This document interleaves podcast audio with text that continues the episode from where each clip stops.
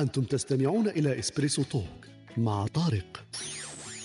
يأتيكم يوميا ما عدا السبت والأحد من التاسعة إلى الحادية عشر بتوقيت أوروبا الوسطى وبيرن. تجدون فيها موسيقى، حوارات، أقوال، عبر وعبارات. استمتاع واستفادة يوميا. نتفليكس عندهم حاجة لعبوا عليها مليحة بزاف هي les séries.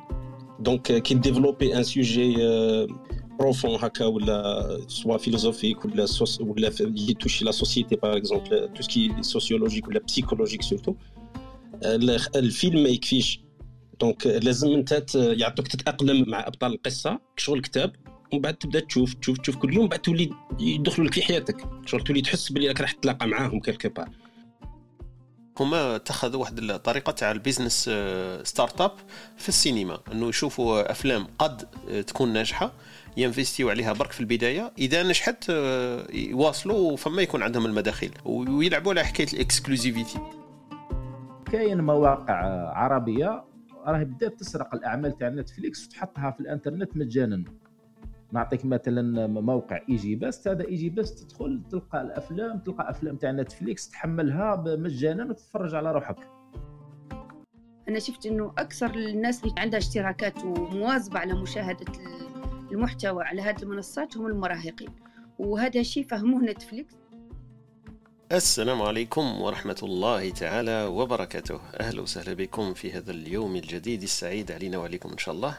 نحكي في إسبريسو توك في هذا الصباح بإذن الله على محور من المحاور. محور اللي اخترناه لكم اليوم نواصل في هذا الأسبوع التقني شوية. حكينا فيها بالأمس عن موضوع البودكاست. وشفنا باللي اليوم نقدروا نحكيو على موضوع واحد آخر يسموه نتفليكس. نتفليكس خدمة من الخدمات التي تقدم الفيديوهات عن طريق الإنترنت.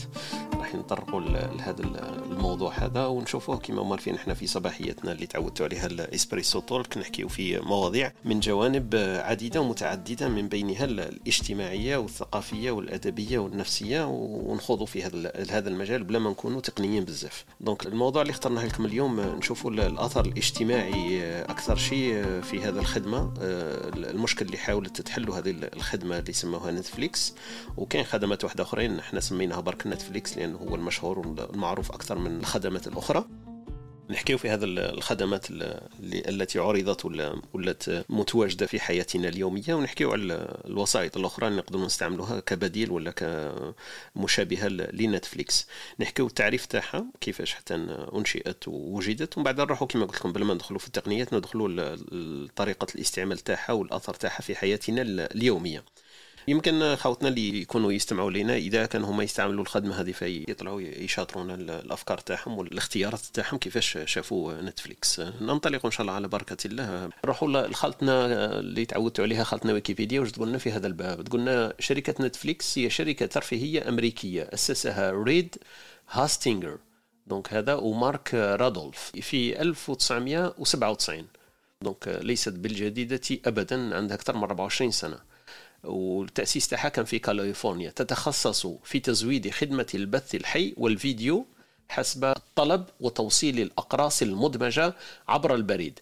في عام 2013 توسعت شركة نتفليكس بإنتاج الأفلام والبرامج التلفزيونية. هذه نقطة مفصلية ومحورية في حياة نتفليكس.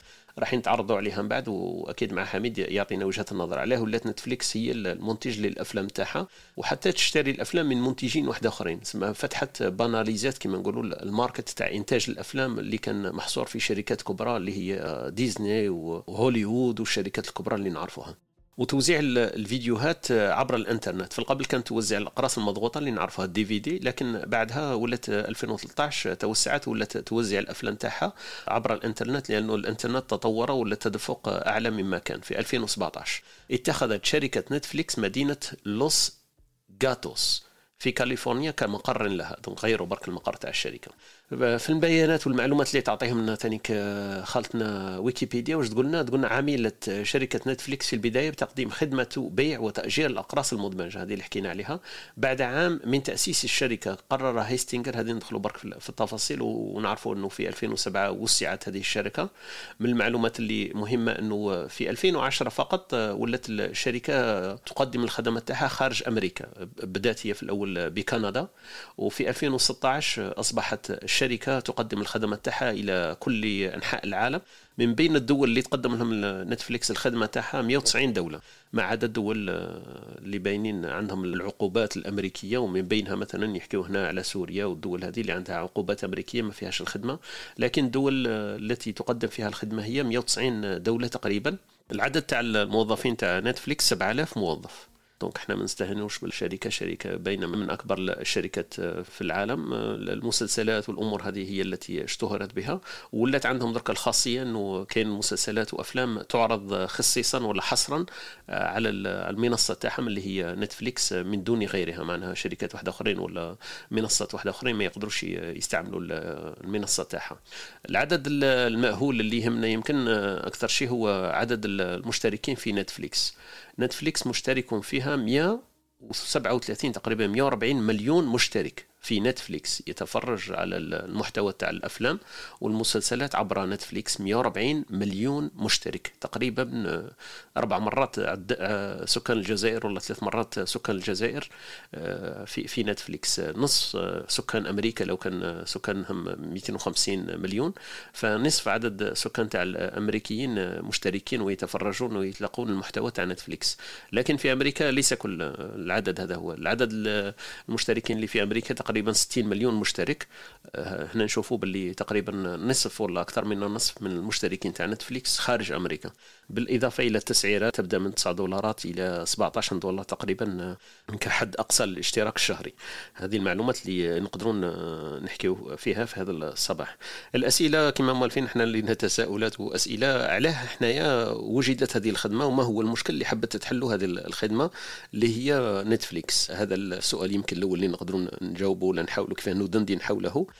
العامل الثاني اللي اللي وجدته هي المكانه تاعها في حياتنا اليومية والاجتماعية. زعما على حنايا في حياتنا ولينا نحتاجوا إلى خدمة مثل خدمة نتفليكس ونطرقوا لهذا المحور حول تجربتنا الشخصية. أكيد من كل إنسان كيف يستعمل نتفليكس est-ce que سمع به ما سمعش به والأفلام اللي كان شافها ولا ما شافهاش. ننطلق على بركة الله مع أختنا وهبة وأخونا حميد. أختي وهبة نبداو معك وقيل أنت هكذا تعطيني التساؤلات والأسئلة هذيك المهمة والمليحة ونروحوا بعد لأخونا حميد في حكاية نتفليكس. قولي لنا est-ce que سمعتي به مثلا؟ est-ce que في المحيط تاعك الناس تحكي عليه وما تحكيش عليه؟ وانت إلا جربتي ولا شفتي ولا ما عندكش مجال باش تتفرجي في نتفليكس؟ وشنو الأمور اللي تعرفيها عليه مسبقا هكذا؟ اليوم موضوع نتفليكس كما كما شفنا أنه الشركة انتقلت من شركة لتأجير ال DVD والأفلام على شكل DVD إلى منصة يعني للمشاهدة عند الطلب. مثلها مثل جميع المنصات الموجودة اليوم كان المنصة العربية شاهد المنصة المنصات المنافسة لنتفليكس مثل ديزني وأمازون برايم ويعني أصبح مجال عليه منافسة كبيرة. لكن بالنسبة لنتفليكس طبعا أنا ما كانش ما سمعش بنتفليكس طبعا. هي مثلها مثل وسائل التواصل الاجتماعي الناس كل عندها اشتراكات. إحنا عندنا حساب عائلي طبعا والناس كل كل واحد عنده فيه حساب خاص.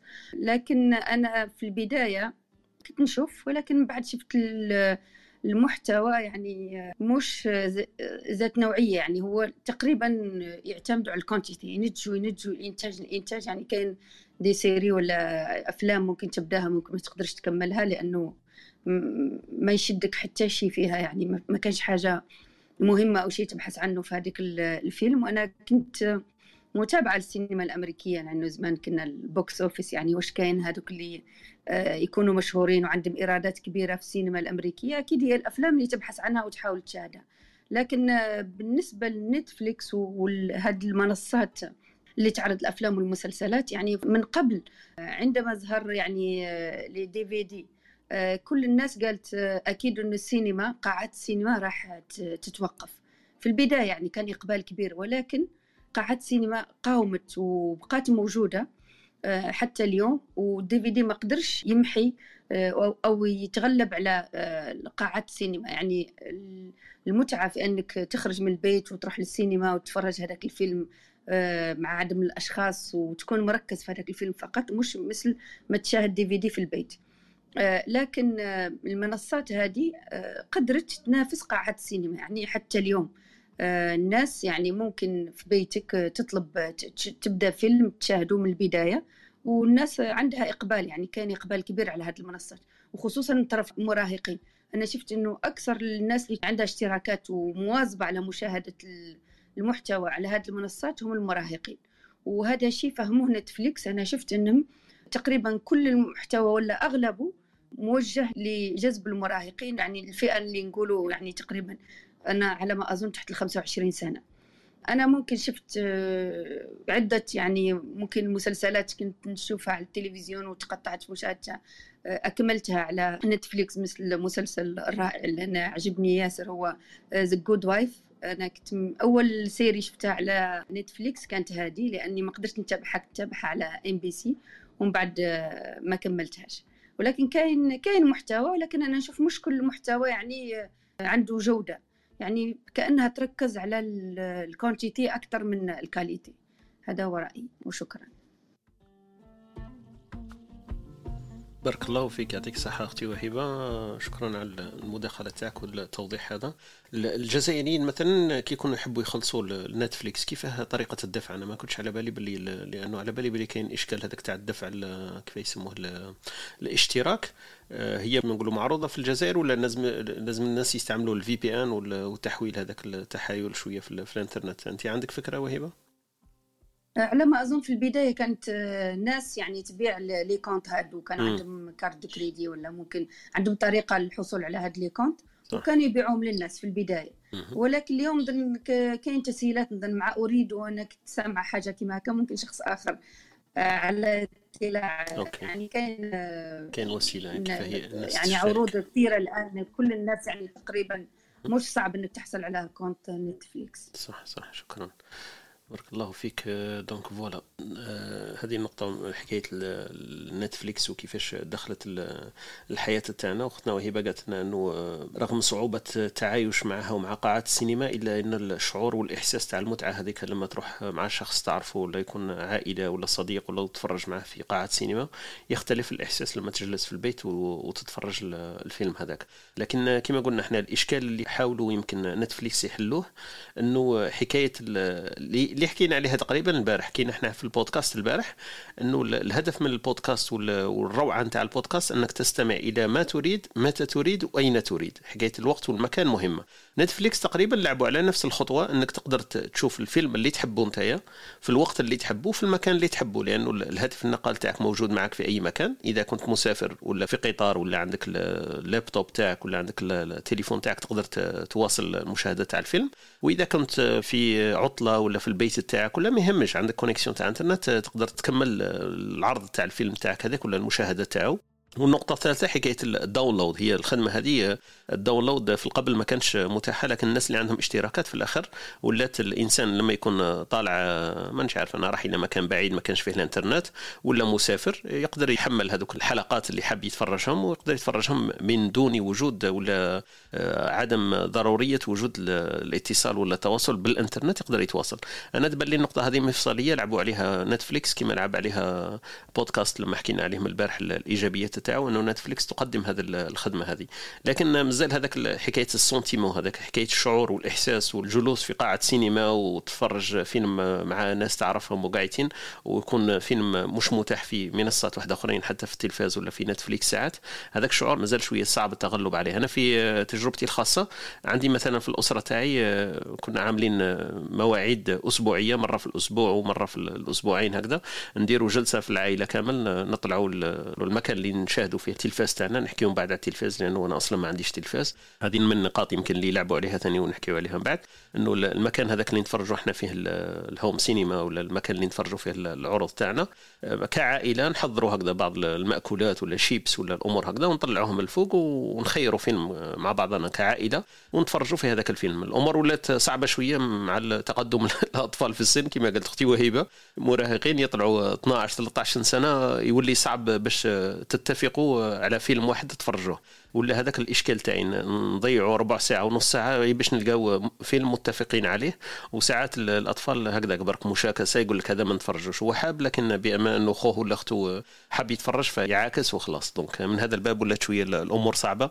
ولينا نقول له خير قبل فيلم اتفقوا عليه باش نطلعوا. sinon ما نطلعوش لأنه على بالنا نضيعوا بزاف الوقت وفي الأخير واحد ما يكون سعيد بهذيك الفترة. normalement هي تكون شوية حميمية وعائلية باش نتقاسموا هذيك الشعور والإحساس باللي نتفرجوا حاجة مع بعضنا. ولات ولا فيها شوية إشكال.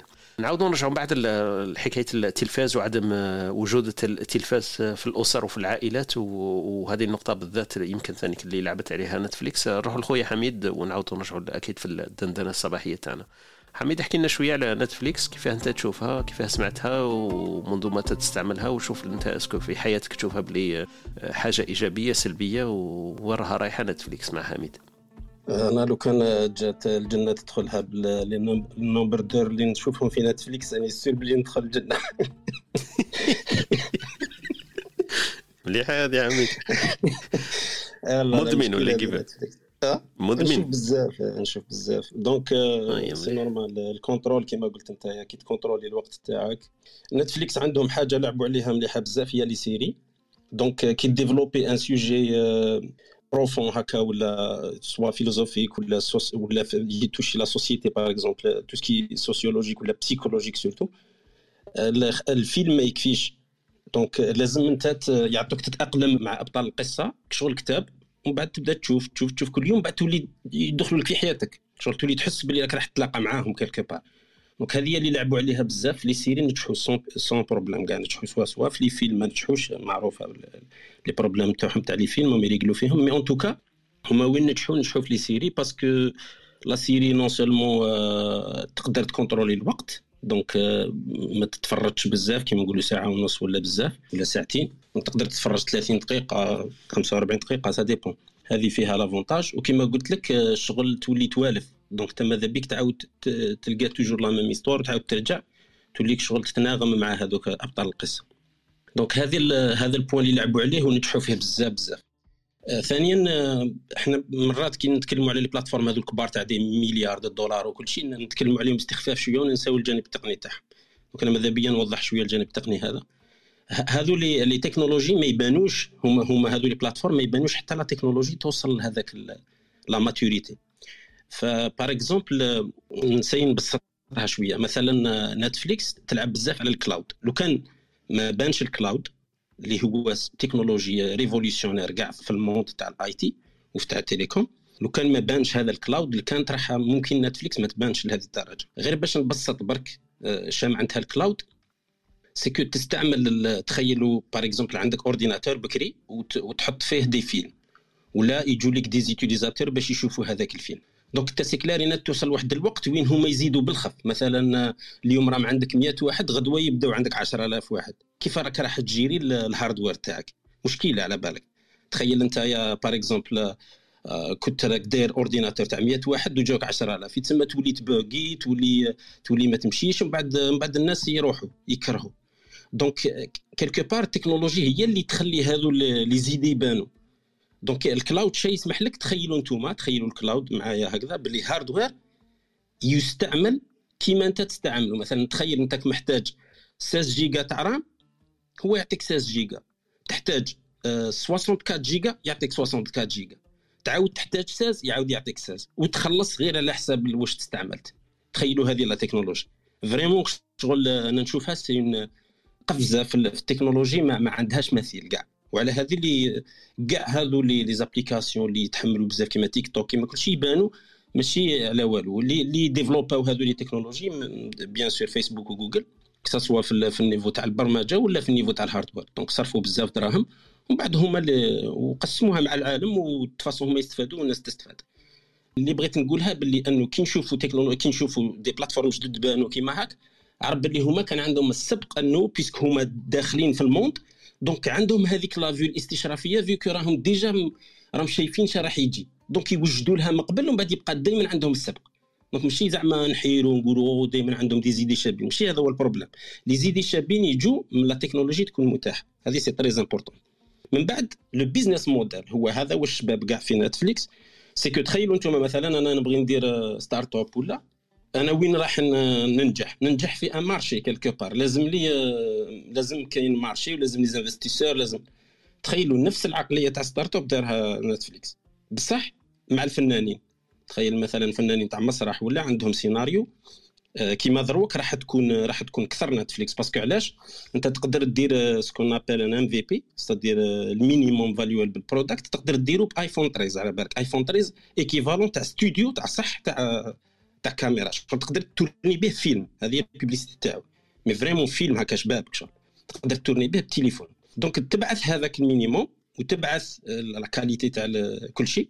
ومن بعد هما شي يديروا يعاونوك جينيرالمون باش إلا دخلوا معك الشركة. شغل كيف كيف؟ كيما startup يعاونوك la première saison ولا les premières séries يشوفوا الناس شحال أقبلت عليها ومن بعد هما يزيدوا. يسمى ما يدوش ال risque. c'est c'est un business sans risque شغل minimum تاع دراهم ويطلع بزاف دراهم. donc finalement les séries ولاو شغل vraiment عقلية تاع startup هذه هي la plateforme عطات للفنانين. دارت بزاف business مع التالي شغل الناس استفادوا بزاف à travers ال monde وأنا اللي عجبتني بزاف في نتفليكس شغل وليت نشوف صوالح واحد آخرين مثلا تاع كوريا ديرنييرمون تاع سكويد جيم هذيك. تشوف الشناوة لي روس لي بلج لي فرونسي تشوف كاع الناس واش واش دير هذه اللي الحاجة الشابه صدر ما وليناش غير الماريكان الماريكان الماريكان واش يقولوا لنا اسمها السوفت باور هذيك بدات تروح مثلا تراكا عندهم عندهم دي سيري امبرسيونونت وشغل تري بروفوند وكل شيء فريمون هايلين. دونك كيلكو بار شغل هذا هذا لاسبي هذا تاع لا ديفرسيتي نتفليكس فريمون فريمون شغل ساهمت فيه بواحد الطريقة شابة بزاف وين رجعت تسانديكاليزي الدعوة الفن رجع راقي بزاف باسكو رجع متنوع دونك سي كلارينات باللي عندها فضل على هذا الشيء بزاف. بغيت نقول لكم برك في الجزائر خطرات يصراو دي زارناك. باغ اكزومبل كيما نقولوا في الامريكان بار اني يسرقوا دي كارت دو كريدي ليكيفالون تاع 40 مليون دو دولار مثلا. دوك يسرقوا carte de crédit واش يروحوا يديروا؟ يشروا نتفليكس ب un faux compte بالخف. يشروا نتفليكس تاع تاع 3 زون ولا. وهذيك تاع نتفليكس كيشروا ال full تقدر انت مثلا ال full package هذاك تقدر تخلي خمسة من الناس يشاركوا فيه يتفرجوا معك donc donc هما واش يديروا؟ يروحوا بالخف يشروه ومن بعد le temps اللي انت يبلوكوا هذيك la carte de crédit تكون c'est déjà طار خلاص. شراو نتفليكس يخلوه لك ال compte. يولوا يقشروا فيه هكا يبيعوا فيه en détail في الجزائر. ومن بعد تشوف حتى خطرات مرات يتبلوكا وكل شيء. donc هذوما les arnaques اللي اللي يطيحوا في يطيحوا فيهم généralement les pays اللي ما فيهمش ال paiement كاين برك هذه ونكمل. كاين les tweets تاعهم اللي يديروهم شابين. يقول لك باللي إلا بغيت صحابك يعاودوا يكونتاكتوك خصك تبدل ال mot de passe تاع تاع نتفليكس. parce que هذوك اللي عطيت لهم انت كاع ال mot de passe يبداو يعيطوا لك باش يقولوا لك ماذا بك؟ تقول لنا ال mot de passe جديد. هما يديروا دي تويت هكا شابين باش يديروا ال business. هما يعطوا هذه ال possibilité تاع خمسة وعارفين باللي الناس تستعملها كيما هكا وما عندهمش مشكلة parce que يسموه في ال marketing يسموه growth hacking c'est-à-dire هذاك السيد اللي راه يستعمل ذروك باطل يجي واحد النهار يبغي يستقل وحده ويشري c'est-à-dire من هذوك الخمسه يربحوا يربحوا pourcentage بزاف c'est-à-dire انايا مثلا نشري ونعطي لاربعه واحد اخرين ومن بعد في اربعه هذوك sûr راح يكون واحد ولا زوج يزيد يخلص أكثر donc هذا c'est c'est du hacking تاع ال growth هذه اللي بغيت نبينها ان شاء الله ما طولتش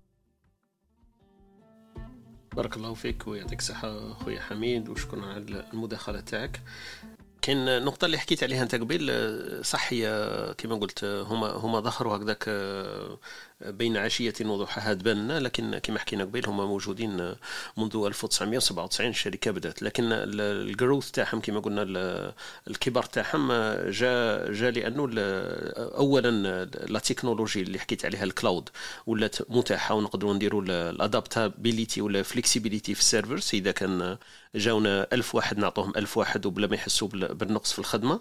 ولا كان جانا 10 ملايين 10 ملايين ثانيك ما يحسوش بالخدمة لأنه ال cloud هذا سهل هذه الطريقة النقطه الثانية اللي حبيت نشير لها وعلى زيادة على واش قال خويا حميد حكاية ال débit تاع الإنترنت. كان عندهم مشكل كبير حكاية ال débit إنه بكري كنا نمشوا ب 500 كيلو بايت و 2 ميجا بايت وكاع كان من المستحيل إن تقدر تشوف فيلم بجودة عالية وتقدر تفرج فيه.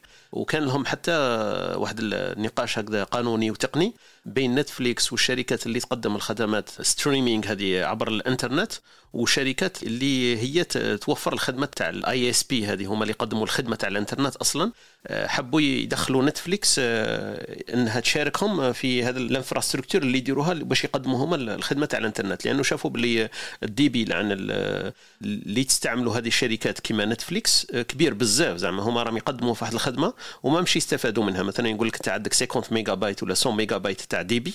بصح الشركة هذيك لما تقدمها لك نتفليكس هي في الأرجح هي اللي راح تستفيد لأنه ال débit هذاك راح تستعمله هي في عرض الأفلام تاعها بلا ما تحس إنه ناقصة عندك الانترنت وإذا كانوا خمسة ولا ست أشخاص في البيت ما يلاحظوش وكاع. لأنه ال débit هذاك مستهلك كبير من طرف نتفليكس ولا الشركات اللي تستعمل streaming فكما قلت لكم كانت كاين واحد ال débat قانونيا هل الشركات هذه اللي دير streaming آه، مجبورة ثاني أنه تدفع شوية في تكاليف ال infrastructure اللي مجبره ولات الشركات اللي تقدم الخدمات الإنترنت باش توفرها للزبائن تاعها. هذا من جهة. نقطة ثانية حكايه ال royalty اللي حكى عليها خويا حميد أنه هما شاركوا ولا هما منتجين للأفلام لأنه عرفوا باللي business model يجيب لهم الدراهم بزاف بدل أنه هما يستناو الأفلام ويشروها بملايين الدولارات يشاركوا في إنتاجها ويكون عندهم ال exclusivité هكذا يقدروا يجلبوا المشاهدين بعدد كبير. donc الناس تجي تتفرج عندهم لأن هما برك اللي يقدروا يعرضوا هذاك الفيلم. وثانيا شركات صغار هذوما اللي مش معروفين les producers وهذوما الاستوديو صغار يقدروا ينتجوا أفلام. وكاين أفلام بداوها des studios صغار كما كان يقول خويا حميد بتليفون وبكاميرات عادية. لكن لأنه القصة والسيناريو والمحتوى وكلش مليح اشتهرت هذيك السيريات ولات ولات مليحة. في حكاية ال VPN نعاود نرجع. ال VPN نتفليكس أصلا كاين واحد الدول مثلا يعرض فيها هذه مانيش عارف اذا الناس يعرفوها. كما قلنا كاين واحد 180 190 دولة يعرض فيها نتفليكس لكن الفيلمات الفيلمات ولا السيريات اللي يعرضوا في هذيك الدول مش نفسها. مثلا إذا كنت أنا نتبع في في série ما عارف أنا يسموها هذا الشادو ولا مش عارف كيفاه هذه الشادو مثلا مش معروضة في في سويسرا معروضة برك في في أمريكا. ال VPN يسمح لنا باش أنا نبدل ال VPN تاعي وندير كأني مستهلك أمريكي ونقدر نشوف هذاك ال série la saison تاعها الثانية ولا الثالثة إذا عرضت فما. نتفليكس مبدئيا كنت خمم باللي هما اللي يديروا هذاك الغلق إنه واحد مواطن في أوروبا ما يشوفش فيلم ولا série خرجت في أمريكا. لكن هو ظهر إنه بالعكس هما بالعكس هما يشجعوا هذه لأنه عدم العرض ولا عدم قدرة العرض تاع السيريات مش مربوطة بنتفليكس مربوطة بشركات الإنتاج. هي اللي تقول لهم باللي هذا الفيلم تدوا الحقوق تاع العرض تاعو في أمريكا ما تدوهاش في أوروبا وتدوها في الدولة الفلانية وما تدوهاش في الدولة الثانية. فهما بالعكس هما ما عندهمش مشكل ماذا بهم أي واحد في مواطن في العالم يقدر يتفرج هذيك. وعلى هذيك هما ما مش دايرين واحد الحجز كبير ولا حصار كبير على حكاية ال VPN لما الإنسان يستعمل ال VPN يقدر يستعمله لأنه حكاية حقوق برك واشتراكات تاع الشركات المنتجة هذيك اللي عندها هذاك الحاجز. وكاين ياسر شركات تقدم خدمة ال VPN منها ExpressVPN NordVPN ProtonVPN كل هذوما اللي اللي يقدروا كما نقولوا يتغاضوا ولا يتعداو هذاك الحصار. دولة مثلا يقول لك باللي هذا الفيلم غير قابل للعرض في المنطقة الجغرافية التي أنت فيها. donc هذو النقطتين برك. حبيت نعرج عليهم إلى خوتنا ما نعرف اذا يكونوا déjà يعرفوهم ولا ما يعرفوهمش. زياده على واش قال خويا حميد. طلع معنا خونا طوبي يمكن. أهلا وسهلا بك في هذه الصباحية ندندن حول نتفليكس. آه، السلام عليكم. أهلا وسهلا. بغيت نهضر على واحد النقطة مانيش عارف إذا هضرتوا عليها بما أني هذا وين آه، يعني انضميت للغرفة. هي يعني فيما يخص الجانب آه، الايديولوجي ولا الجانب الأخلاقي تاع نتفليكس. لأنه يعني هي منذ بدايتها نتفليكس يعني يعني كانت صريحة مثلا في آه، رؤيتها مثلا للإسلام والمسلمين ولا ولا كانت مثلا هي السباقة في آه، نشر بعض الأفكار آه، يعني مثل المثلية الجنسية والتمثيل. يعني مثلا نلاحظ أنها إذا جاء الأمر إلى تمثيل المثليين يعني حضور المثليين في الستاف نتاعها ولا في الممثلين ولا تلاحظ باللي دائما آه، كاين هذاك الحضور وكاين هذاك التمثيل اللي هما مثلا يعني من وجهة نظر المثليين يعتبروه كحضور مشرف. ولكن في كيجي الأمر للإسلام والمسلمين آه، هي في وقت مضى آه، كان ممكن هذاك العذر أنهم يقولوا يعني ما عندهمش رؤية كافية ولا علم كافي بالإسلام والمسلمين باش يكون هذاك التمثيل آه، يعني تمثيل آه، قريب للواقع. ولكن درك يعني في هذا الوقت هذاك العذر لم يعد يعني ما ولاش هذاك العذر كافي لأنه الاسلام راه منتشر في يعني سواء في الأوساط الفنية الأمريكية ولا في في المجتمع الأمريكي ولا يعني إذا هما كان التمثيل الإسلام غير قريب من الواقع ولا كان بعيد من الواقع فهذا عن عن خيار من يعني من طرفهم يعني هما يعني هذا أمر متعمد يعني وليس أمر هكذا عن نقص خبرة بالإسلام ولا عن نقص علم بالإسلام. نظن باللي الناس كاع على بالها يعني بعض الأمثلة عن سوء التمثيل للإسلام والمسلمين. يعني هو أمر أنا نشوفه باللي متعمد وكاد يعني أن يكون يعني في مرتبة العداء للفكر الإسلامي أو الفكر المسلم. يعني بتصحيح أنا فقط بغيت نذكر هذا النقطة. يعطيك الصحة. كيف نسموك خونا توبي ولا كيف نقولوا لك؟ آه عبد القادر عبد القادر. آه، خويا عبد القادر عندك الحق. آه، كاين بعض الصحة فيما تقول آه، لكن كما قلت أنه الشركة لما يكون هي عندها الأسبقية والأولوية أكيد راح تشوف المنطق ولا وجهة النظر اللي تساعدها مش اللي تساعد الأقليات ولا الناس الآخرين. أكيد ما نستناوش حنا هما يدافعوا علينا.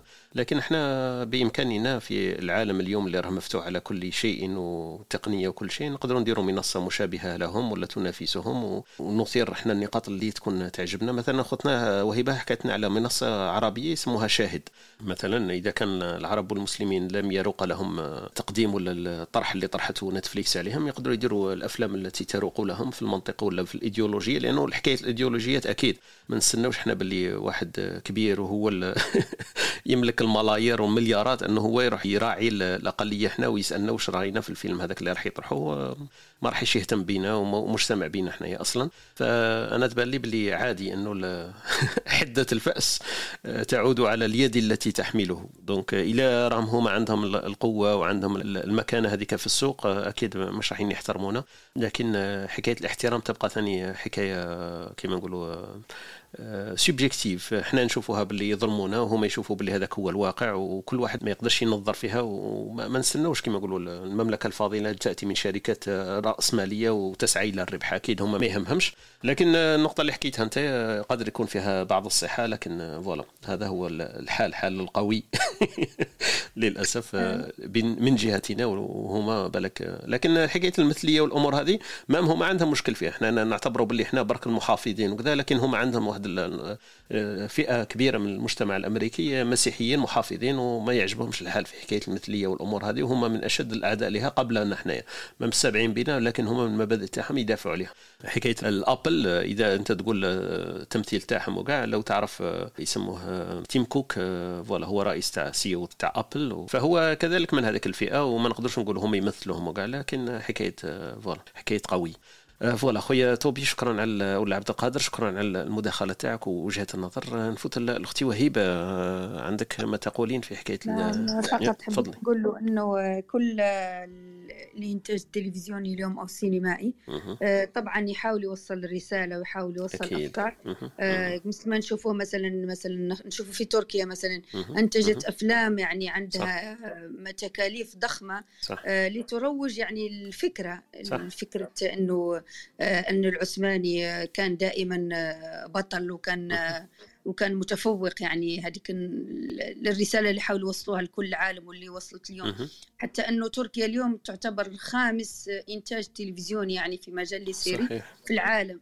ومسلسلاتها تباع في حتى في أوروبا في إسبانيا عندها رواج كبير في, في كازاخستان والدول العربية طبعا بلا ما ننسوا يعني هو الانتاج التلفزيوني السينمائي اليوم آه هو سلاح ذو حدين. يعني صح إنه إحنا نشوفه فيه فقط المتعة ولكن هو يحمل رسائل مبطنة مثل ما كانت دائما السينما الأمريكية. آه أفلامها تاع الحرب والترويج للجيش الأمريكي. لأنه كان شرط آه، الجيش الأمريكي في استعمال مرات العتاد الحربي الأمريكي. أمريكا الطائرات وهذا إنه يكون هناك رسالة يعني في في الفيلم. أكيد. ولا يكون عندهم أكيد رقابة على الفيلم على الرسالة اللي, اللي راح يوصلها. طبعا إنه الجيش الأمريكي والمنقذ كما شفنا كاع في الافلام الامريكيه تاع الحرب. اذا هذا هذا هما دائما رابحين قوي صح. عنده. صح. أكيد إذا كنا نحب نفرضوا يعني ثقافتنا وأفكارنا يجب أن نكون من الأقوياء. هذه عندك الحق صح. شكرا لك أختي وهبة. عندك الحق صح.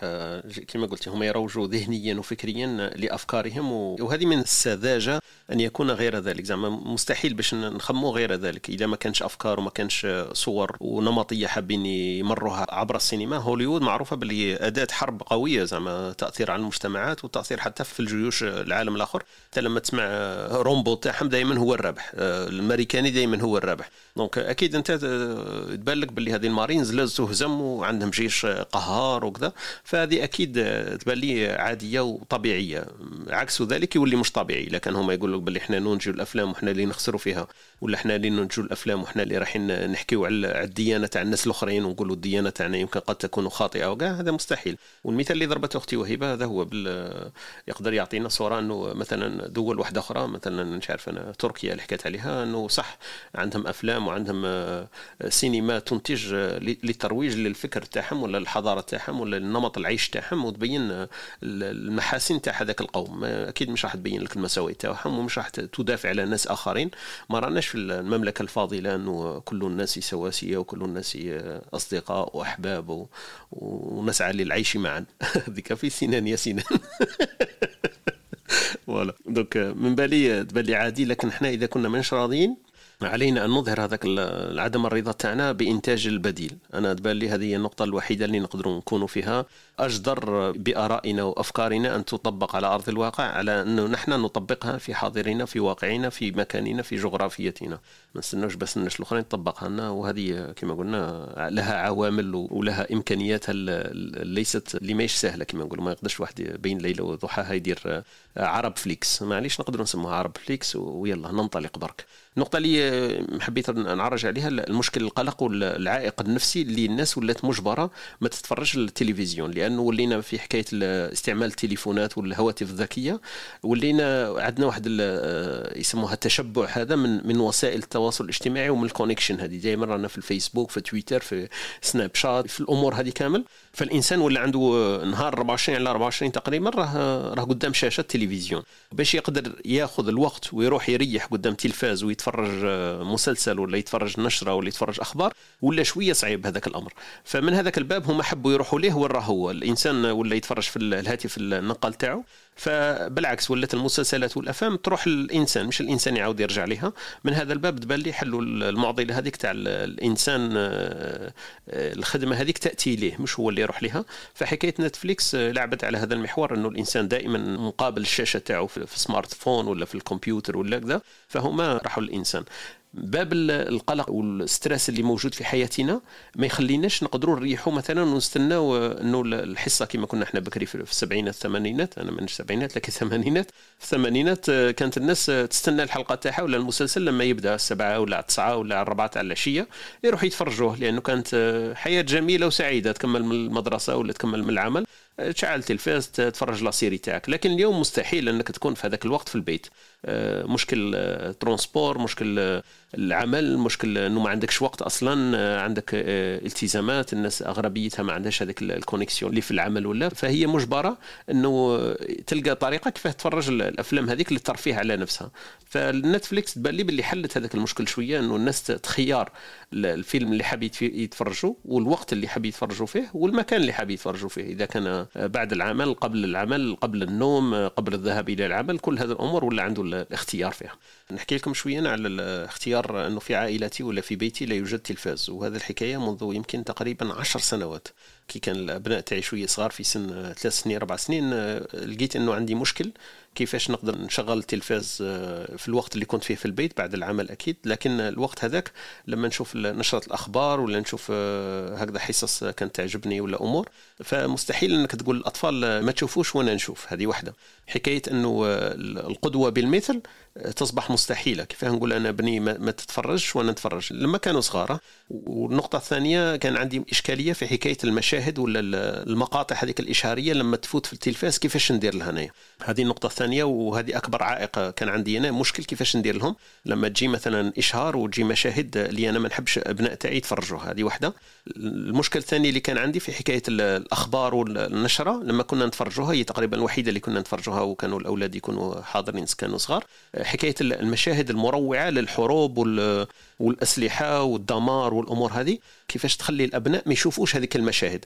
أنا من الناس اللي كنت شديد الرأي أنه الأبناء كيكونوا في سن صغيرة تحت السبع سنين وثمان سنين ما لازمش يشوفوا صور مروعة مش لازم صور مخلة هذه متفقين عليها تقريبا أغلبنا لكن الصور المروعة للحروب والأزمات والرصاص والموت والأمور والدمار والأمور هذه في ذهن الطفل آه، قادره تأثر عليه تأثير سلبي وسلبي كبير. أنا من الناس اللي كنت متأثر بهذه الفكرة وما لازمش الأبناء تاعي يشوفوا مشاهد مروعة حتى إذا كانت. وكنت نستغرب لما نشوف عند أصدقاء ولا ناس نعرفهم عندهم أبناء صغار عندهم أربع سنين ثلاث سنين والجزيرة دايرة 24 ساعة على 24 ساعة ما يهموش هو كيف المشاهد كيف هي يتقبلها ولا يفسرها الطفل هذاك ينتربريتيها الطفل في ذهنه.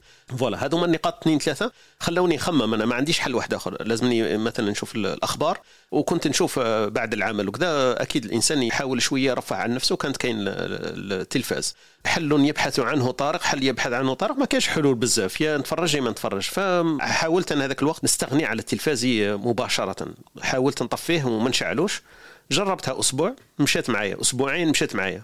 بقى يمكن التلفاز هذاك في البيت تاعي يمكن مدة شهرين ثلاثة ما شعلناش. الأخبار ما وليتش نشوفها. عندي تويتر وعندي الأمور هذيك كنت ندير أبونمو. ونشوف الأخبار. إذا كان خبر مهم يوصلني يوصلني. الناس تحكي عليه الجريدة كنت نقراها والأمور هذه. وفي العمل لابوز هذيك تاعي كنت نشوف تويتر نشوف الأمور هذه.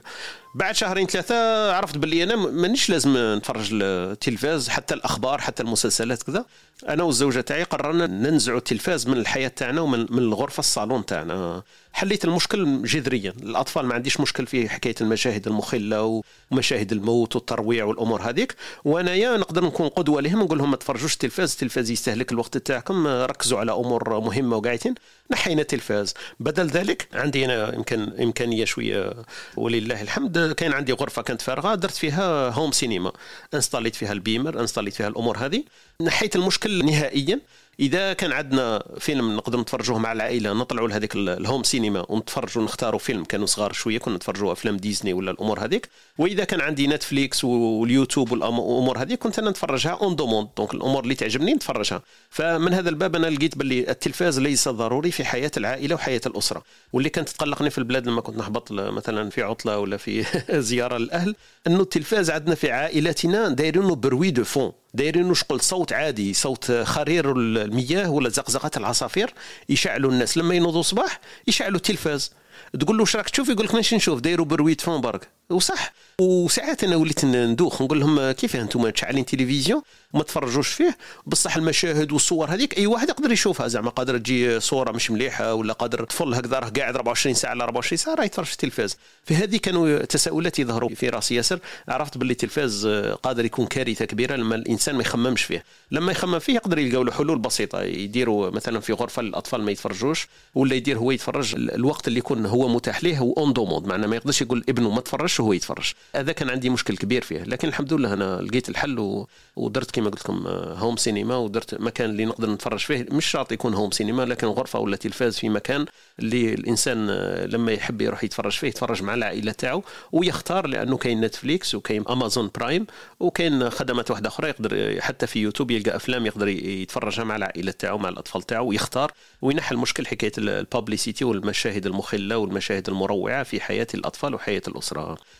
donc هذه كانت شوية المداخلة تاعي بإسهاب حول اختيار عدم وجود التلفاز في البيت والبديل اللي هو في نتفليكس وفي اختيار ماذا نشاهد مع بعضنا في العائلة لأنه هذاك الجو تاع السينما اللي حكتنا عليه أختي وهبه قبيل صح نفتقده لكن مع العائلة بالعكس إحنا نستمتعوا به. مرة في الشهر مثلا نطلعوا مع الأطفال نخيروا فيلم ونريحوا ونديروا هذيك الأجواء تاعنا العائلية ونتفرجوا حاجة مع بعضنا. donc هذه سهلت علينا الأمور. نفوت الاختي وهبه يمكن تعطينا وجهة النظر تاعها هي كيفاش تشوف نتفليكس في البيت تاعها مع العائلة ولا وحدها؟ وهل تفضل ال séries هذوما ولا الفيلمات اللي قلت لنا عليهم تشوفهم وحدها؟ وهل كاين أفراد من العائلة يشاركوا هذيك الاختيارات تاعها؟ أكيد لما يصعب الاختيار يصعب المشاهدة مع بعض. تفضلي أختي وهبه آه، أنا شخصيا والله فكرة جميلة جدا اللي درتها أستاذ طارق لأنه صح إلا جيت تشوف الصح آه، يعني شكون يشوف التلفاز في البيت؟ يعني الناس دارتو ديكور كما قلت ولما تقول لهم أنا عندي صالون من غير تلفاز يعني تجيهم حاجة عجيبة. كيفاش ما عندكش تلفاز في الصالون؟ يعني كأنه زعما قطعة ديكور لازمة في البيت. أنا شخصيا يعني نتفليكس درته تقريبا فقط من منذ عامين. كانت عندي إمكانية نديره من قبل ولكن ما كنتش حابة ندخل روحي في في مشاكل كبيرة لأني أنا حتى في البيت لما كان ولادي صغار آه، كانت عندي إمكانية إني ندير كل القنوات يعني الخارجية يعني مثل الفرنسية ولا الأمريكية لكن أنا اكتفيت فقط بالقنوات العربية. وكانوا دائما يقولوا لي آه، ماما علاش ما دير لناش آه، les chaînes زعما كيما Canal وهذاك أنا ما كنتش موافقة إني نديرهم في البيت لأنه من الصعب جدا إنك تتحكم في المحتوى اللي راهو يبث في بيتك. آه، لكن لما راحوا الجامعة طبعا أنا بناتي لما راحوا الجامعة كان عندهم دي كونت آه، آه، نتفليكس هذاك الوقت ما تقدرش تتحكم يعني لهالدرجة في أولادك حتى لما يوصلوا سن 18 ولا 20 سنة. هذاك طبعا يرجع يرجع لهم في اختيار المحتوى اللي حابين يشوفوه. ولكن كما قلت يعني هو المحتوى راه موجود على كاع الإنترنت. مش على نتفليكس. يبقى يعني انت وكيفاش ربيت ولادك ونوع التربية اللي عطيتها لهم والحدود ممكن اللي قدرت توصلها لهم إنها لازم تكون عندهم في في الجانب الأخلاقي. آه، فقط يعني اليوم صعب جدا صعب جدا جدا إنك آه، تسيطر على المحتوى اللي يشوفه ولادك. لأنه آه، متوفر في كل مكان متوفر في كل مكان. ممكن إذا هو ما عندوش هاتف ما عندوش لابتوب في الدار يلقى الهاتف هذا صديقه ولا عنده ولكن إحنا عندنا ثقة فقط في التربية اللي نعطوها لأولادنا. بارك الله فيك وشكرا لك أختي وهبه وشكرا على المداخلة تاعك. خونا مروان طلع معنا في هذه الصباحية. أهلا وسهلا بك مروان. إن شاء الله تشاركنا الأفكار والآراء تاعك حول هذا المحور محور نتفليكس مشاهدة الأفلام في البيت وحكاية الاختيار اللي أصبح في أيدينا أكثر مما كان في فيما قبل. تفضل خويا مروان. يزيد فضلك أستاذ طارق. بالنسبة للنتفليكس آه، أنا من خلال تجربتي معاه جربته لفترة من الزمن ونحكي لك على زوج نقاط اللي استفدت منهم. النقطة الأولى أنه استفدت أنه بديت نتعرف على إنتاجات سينمائية وأعمال آه، غير أمريكية. يعني بديت نشوف الأفلام الألمانية الروسية الإسبانية الإيطالية ولقيت أنه كان أعمال مثيرة للانتباه وجديرة بالمتابعة. وتخرجنا شوية من النمط تاع السينما الأمريكية والأعمال الأمريكية اللي نعرفوا كيفاش جميعا نعرفوا التوجهات تاعها. النقطة الثانية اللي استفدت منها اللي هي المشاهدة عند الطلب. يعني آه، آه، كما قلت الاخ طارق آه، في أي وقت الوقت اللي تحب تتفرج تتفرج وتختار الحاجة اللي تفرجها و... وهذه كما نقولوا تختصر لك بزاف وقت. بدل إنك تقعد قدام التلفاز وتقعد تنتقل من قناة لقناة باش تطيح في حاجة اللي اللي تعجبك آه، أنت تختار مباشرة تختار المادة اللي تفرجها تختار الوقت والمكان و... كاينة نقطة ذكرتها من قبل هو في الجزائر. هنا كيفاش الدفع في الجزائر؟ أنا شوف حوست حوست حوست ما كاش حاجة رسمية ولا حاجة موثوقة إنك تروح تشري منها الحساب تاع نتفليكس. واغلب أغلب الأسعار اللي تشوفها معروضة هنا في الجزائر كي تشوفها تعرف إنها عبارة عن نصب واحتيال. يعني تخيل إنه وصل حساب نتفليكس تلقاه يتباع ب 500 دينار 50000 50000 تقريبا راهي راهي 2 دولار. 2 دولار أرخص من من الأسعار تاع نتفليكس حد ذاتها. هنا كي تشوف الأسعار هذه والمشكل تاع وسائل الدفع الإلكتروني هنا في الجزائر تعرف انه ما كاينش حاجة موثوقة. حاجة واحدة أخرى أيضا آه، كاين مواقع عربية راهي بدات تسرق الأعمال تاع نتفليكس وتحطها في الإنترنت مجانا. نعطيك مثلا موقع EgyBest هذا EgyBest تدخل تلقى الأفلام تلقى أفلام تاع نتفليكس تحملها مجانا وتتفرج على روحك. هذه تخلي الناس آه، في عوض أنه تحوس على نتفليكس وتروح تدفع آه، مقابل مادي. لا لا تروح للمواقع هذه وتتفرج مجانا و هذا مكان. هذه هي ولات النقاط اللي حبيت نتكلم عليها وبارك الله فيكم. بارك الله فيك خويا مروان شكرا على المداخلة تاعك.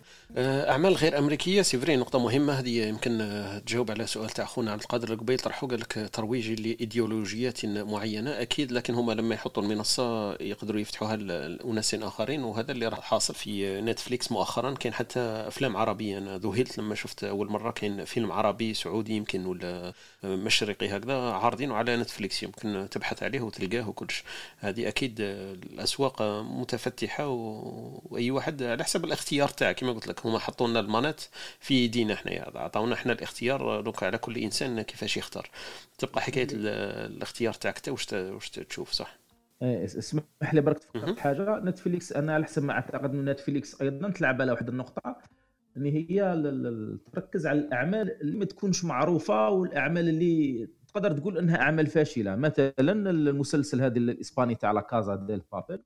أنا كي شفت الوثائق اللي داروا عليه هما المنتجين تاع المسلسل هذا بعد الجزء الأول ما كانوش معولين يديروا الجزء الثاني وثالث ورابع وخامس لأنه آه، كي داروه في إسبانيا لقي فشلا ذريعا ما الناس ما حباتوش في إسبانيا خلاص ما كانوش معولين يكملوا فيه. حيث إنه شراتو نتفليكس كي شراتو من عليهم وطلبت إنه يكون آه، يديروا جزء ثاني تم في الجزء الثاني والثالث اللي الناس انتشرت السمعة تاعو في العالم كله.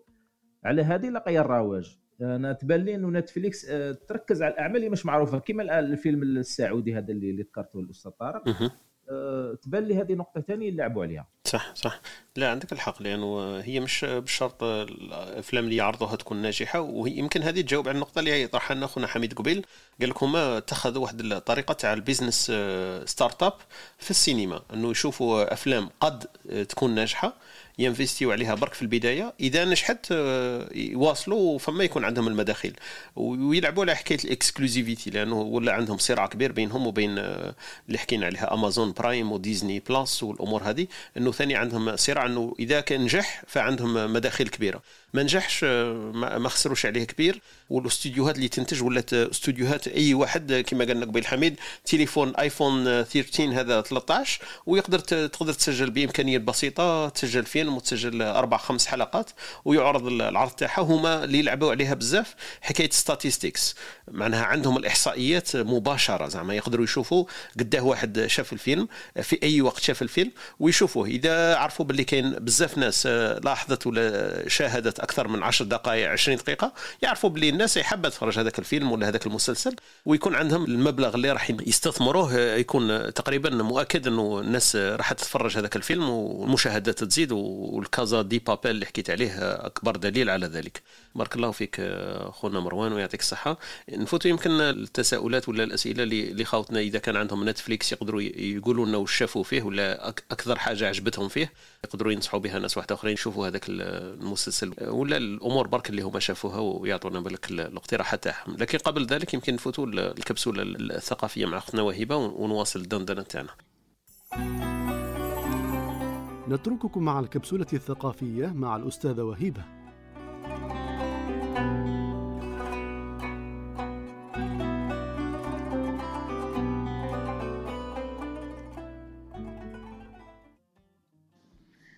أعيد الترحيب بكل المستمعين والحاضرين معنا شرفتونا. بالنسبة للأمثال الشعبية اليوم يقول لك آه، عندنا مثل يقول لك واش يدير الميت في يد غساله؟ والمثل الآخر وهذا نظن كاين في كل المناطق الجزائرية ما نظنش آه، جاك يعني غريب. ويقول لك اللي فكر شو تبن يخاف من النار. اللي فكر شو تبن يخاف من النار. يعني بالنسبة للإنسان اللي أكيد متورط في شيء يعني أكيد إنه المشاكل هذيك راح توصلوا راح توصلوا آه، اللي فايتك بليلة فايتك بحيلة. وهذه نقولوها في في العالم الغربي يعني اللي مع الأسف إحنا معتمدين عليهم ونستهلكوا أي شيء ممكن يعطوه لنا. آه، كما نشوفوا في Netflix رغم إنه كاين منصات عربية مثل شاهد كما قلنا نظن من صاحبتها MBC ولا آه، مجموعة MBC ويحطوا فيها يعني عندهم إنتاجات ومسلسلات عربية آه، تعرض على منصة شاهد قبل ما تعرض على أي مكان. لكن آه، حبيت اليوم نحكي لكم حكاية. كان مثل شعبي يقول لك بالنسبة المثل يقول مصيف ومشتي وبنو مدور لحمارتي. حاجيتكم مصيف ومشتي وبنو مدور لحمارتي. هذه في الإنسان اللي آه الإنسان البليد ولا الإنسان اللي يلصق. مثلا إنسان كيجيك ضيف مثلا ويبقى عندك مدة طويلة يعني ودون أن يذكر آه النهار اللي راهو رايح فيه. وهذا المثل جاء من قصة واحد الراجل آه جاء ضيف عند قرية وجاء عند واحد الناس وهما حبوا بعد فاتت ثلاثة أيام حبوا يسألوه لأنه الضيف يعني عندك ثلاثة أيام ما تسألوش أنت ماشي تخيم به وتحسن الضيافة نتاعو آه، قالوا له ضيفنا ضيفنا لبدا لبدا قاعد ولا ماشي؟ قال لهم هو في الإجابة نتاعو بكل بساطة مصيف ومشتي وبنو مدبر لحمارتي معناها راني قاعد عندكم الصيف والشتاء ومازال بنوا لي بلاصة ونحط الحمار نتاعي حاشاكم أكرمكم الله. وفقط وشكرا لكم على الاستماع.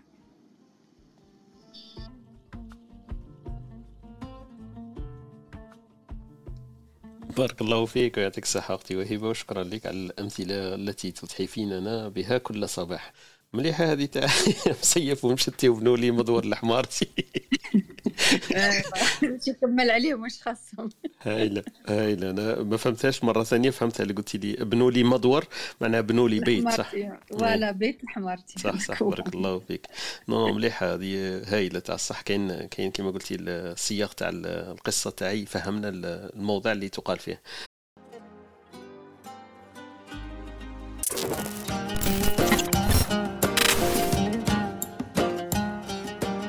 تابع بودكاست إسبريسو الصباح عبر ال Clubhouse أو عبر تطبيق البودكاست المفضل لديك أو زور موقع Espresso Talk Podcast dot com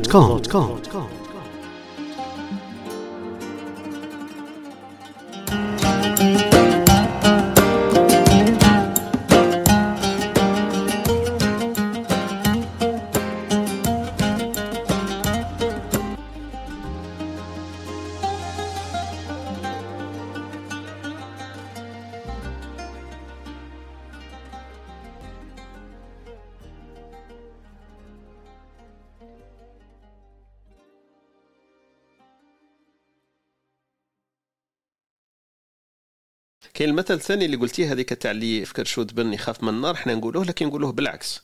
نقولوا اللي ما يفكر شو تبن ما يخاف من النار لأنه الناس اللي نحكوها معاها في هذا المثل نقولوا إنه أنت على راك خايف. ما, ما كانش فكر شكل تبن على راك خايف من النار ولا الشخص يعني الموضوع أيوة. صح صح. هي اللي كرشوا في التبن يخاف من النار ثم نحكيو على واحد صح داير داير العملة هذيك داير الزبلة هذيك. اما أما نحن نحكوا نقولوا لا هذاك السيد آه، ما داير والو علاه يخاف سما اللي ما في كرشو تبن ما يخاف من النار. نقولوها برك بطريقة عكسية. بارك الله فيك وشكرا لك. نذكر بالمثال الأول اللي قلتي آه، واش يدير الميت في الغسال واش يدير الميت في الغسال ليس بيدك حيله زعما. صح هذه هذه يقدرون نسمعوها. لخونا اللي دخل معنا الصباح كان عبد القادر. واش يدير الميت في يتغسل ولما قالنا Netflix وعندهم توجه إيديولوجي آه، واش راح نديروا هنايا؟ نديروا منصة واحدة أخرى وما عندناش حاجة. أمرنا بيدهم هما. صح صح. للأسف. صح واش يدير الميت يتغسلوا هذا إذا إحنا استسلمنا باللي خلاص إحنا ميتين. ما دام إحنا ماناش ميتين فما ما تكفيناش الهضرة. ما لازم نخدموا واش يدير الميت في يتغسل معناها واحد قاعد يندب يندب لأنه لأنه الحالة اللي وصلت لها أكيد عندك قسم كبير من المسؤولية صح. صح. إنك أنت المتسبب فيها يعني إذا كنا اليوم راح نهضروا على حنا ولو إنه بعيد عن الموضوع. ما راحينش نقول السبب هما أمريكا السبب هما الغرب السبب السبب هو إحنا طبعا. أكيد طبعا أكيد. مع الأسف. صح, صح. وهذه هذه تسوقنا النقطة الثانية ولا المثل الثالث اللي حكيتي لنا عليه في هذا الصباح يا أختي وهبة. قلتي لنا اللي فايتك بليلة فايتك بحيلة هذه هذا المنطق أيوة. الأمريكيين ما أمنوش فايتك بعلم إحنا نقولوا اللي فايتك بعلم أيوه. أيوه فايتك بياسر هذيك هي صح. لا بصح هما الأمريكيين اللي حبيت نقولوا إنه هما الأمريكيين ما أبنوش بهذه اللي فايتك بليلة وفايتك بحيلة. هما خلاو اللي اللي صغار عليهم يقدروا ينتجوا يقدروا يعطوهم المتسع هذاك الابتكار والتفكير وإنتاج الشركات وتشوفي باللي فئة الشباب هي اللي تنتج هذه الشركات الكبرى اللي إحنا اليوم رانا نشوفوا باللي تسيطر على العالم آه، انتجوها شباب صغار معناها 20 25 سنة. آه، عنده start-up وعنده فيسبوك وعنده Netflix وعنده الأمور هذه. فهم ما أمنوش باللي هذيك الكبار بركم ما يسيطروا. لو خلونا في جهة الكبار لو كان مازلنا هازين التليفون في البيت ومازلنا نمشوا بالسياره القديمة و voilà لأنه الكبار عندهم شوية صعوبة في تقبل كل ما هو جديد وفي ابتكار طرق واحدة أخرى للعيش والتاقلم مع الحياة. الشباب هم اللي عندهم هذيك الفكرة وعندهم التساؤلات كما يجينا حميد الصباح يقول عندي تساؤل. فالتساؤل يجي من عند الصغار ومن عند الشباب. عليه أنا لازم نكون على الخمسة في الدار باش نتفرج السيري تاع مسلسل مصري ولا نشرة الأخبار على ثمانيه علاه علاه أنا ما تعطونيش فرصة إنه نقدر نتفرجها في أي مكان وفي أي زمان أنا في بالي آه، لما يكون شاب ويكون تساؤل كاين يجي الجواب عن طريق أو آخر إذا كان تقني فطريق تقني وإذا كان مش تقني فطريق واحد آخر. أنا تبالي هذه نقطة مفصلية إنه إحنا خلينا لما يهضر الكبير لازم تسمعوا والصغير ما عندكش كلام وهذه هذا المنظار هذا يمكن في ساعات يصح وفي ساعات واحدة أخرى ما يصحش. تقول له اللي فاتك اللي فاتك بحيلة من باب التجربة تستفيد من الخبره تاعو. بصح مش معناها هو صغير ما يهضرش. بارك الله فيك أختي وهبه وشكرا على المداخلة تاعك. أكيد حبيت نقول لك فقط إنه كاين جانب إيجابي يعني في نتفليكس يعني بالنسبة انها قامت بانتاج افلام جميع الدول يعني تقريبا كما شفنا كوريا حاضرة الهند تركيا إيران يعني آه هي كانت يعني بدون ما ندخلوا في العمق يعني لكن متنفس لبعض المبدعين من البلدان اللي كانت فيها الرقابة يعني تلعب دور كبير. في آه، في توجيه يعني آه، منحى الإنتاج السينمائي. مثلا كما نشوفوا في إيران مثلا ولا في ولا في البلدان اللي فيها مثلا بلا ما نقولوا ديكتاتوريات ولكن حكم يعني مسيطر شوية وعنده حاط حدود في كل شيء خصوصا بالنسبة للإبداع والسينمائيين. يعني كانت متنفس بالنسبة لهم إنهم قدروا يعرضوا أفلام وافكارهم على منصة نتفليكس. صح صح أكيد. أنا حكيت على الإيرانيين أنا أحسن فيلم ما كتبتوش على القائمه تاعي لكن من أحسن الأفلام اللي شفته يحكي على فتاة إيرانية آه، كانت تتقمص آه، لباس تاع تاع رجال باش تدخل آه، تحضر مباراة كرة قدم. لأنه إحنا نعرفوا المباراة حتى في الجزائر تاعنا بلا ما نروحوا الإيرانيين في الجزائر تاعنا ما يقدرش واحد يدخل مع بنته ولا مع زوجته ولا مع أمه يتفرج مباراة قدم. هذه زعما إحنا ورا عبد القادر ومش معنا. كنا نحكيو على الايديولوجيه تفهمنا هذه كيف إحنا علاه ما يدخلوش النساء يتفرجوا مثلا مع الأهل تاعهم مع الزوج تاعها ولا مع البنت تاعو في مباراة كرة قدم. هذه كرة قدم هذه ما فيهاش مشاهد مخلة. donc إحنا مازال عندنا هذيك. فأحسن الأفلام اللي شفتوا إنه فتاة إيرانية تتقمص لباس أطفال ولا رجال باش تدخل تتفرج كرة قدم لأنه كانت مولوعة بكرة القدم. هذا من أجمل الأفلام اللي شفتو أنا وكان عرض على Netflix. خونا مروان كان حاب يضيف شيء تفضل. هو هنا في الجزائر حاولوا يديروا هذه الثقافة تاع إنه العائلات تدخل تتفرج آه، مباريات كرة القدم. تقريبا عندها سنتين أو ثلاثة حاولوا يطبقوها ولكن آه، ما نجحتش. لأنه آه، لقيت معارضة شديدة من فئة كبيرة من الشعب. جربوها في تقريبا جربوها في ملعب تيزي وزو أو في ملعب سطيف وما نجحتش الفكرة هذه. بالنسبة لل ولا فكرتوني البارح كنت نحكي مع ابني كنت نحاول نقول له إنه يبدا يختار الماده اللي يشوفها في الانترنت في يوتيوب وقلت له وحكيت له أنا إحنا إحنا كي كنا صغار قلت له إحنا كي كنا صغار كانت كاينة قناة تلفزيونية واحدة فقط اللي هي التلفزيون العمومي. قلت له كانت تبدا يبدا البث تاعها على الخامسة مساء وتخلص على 12 تاع الليل. وقلت له إحنا من كنا نخرجوا من المدرسة على العشية كنا نروحوا نجروا باش نلحقوا الوقت تاع الرسوم المتحركة لأنه كان وقت محدد يعني تقريبا نص ساعة يعني. أيام أيام تاع الجيل الذهبي. الذكريات. آه، قلت له والله البارح كنت نحكيها له قلت له إحنا في وقتنا وكيف كنا وأنتم راهو عندكم آه، فرص إنكم تشوفوا آه، حاجات أحسن ولكن لازم تختاروا تعرفوا كيف تختاروا المادة اللي تشوفوها. بارك الله فيك بارك الله فيك. يعطيك الصحة. هي صعبة على الجيل هذا. أنا ساعات نقول حليلهم ساكن لأنه تعطي له الاختيار مش بالضرورة دائما حاجة إيجابية. راك راك تصعب له في الأمور.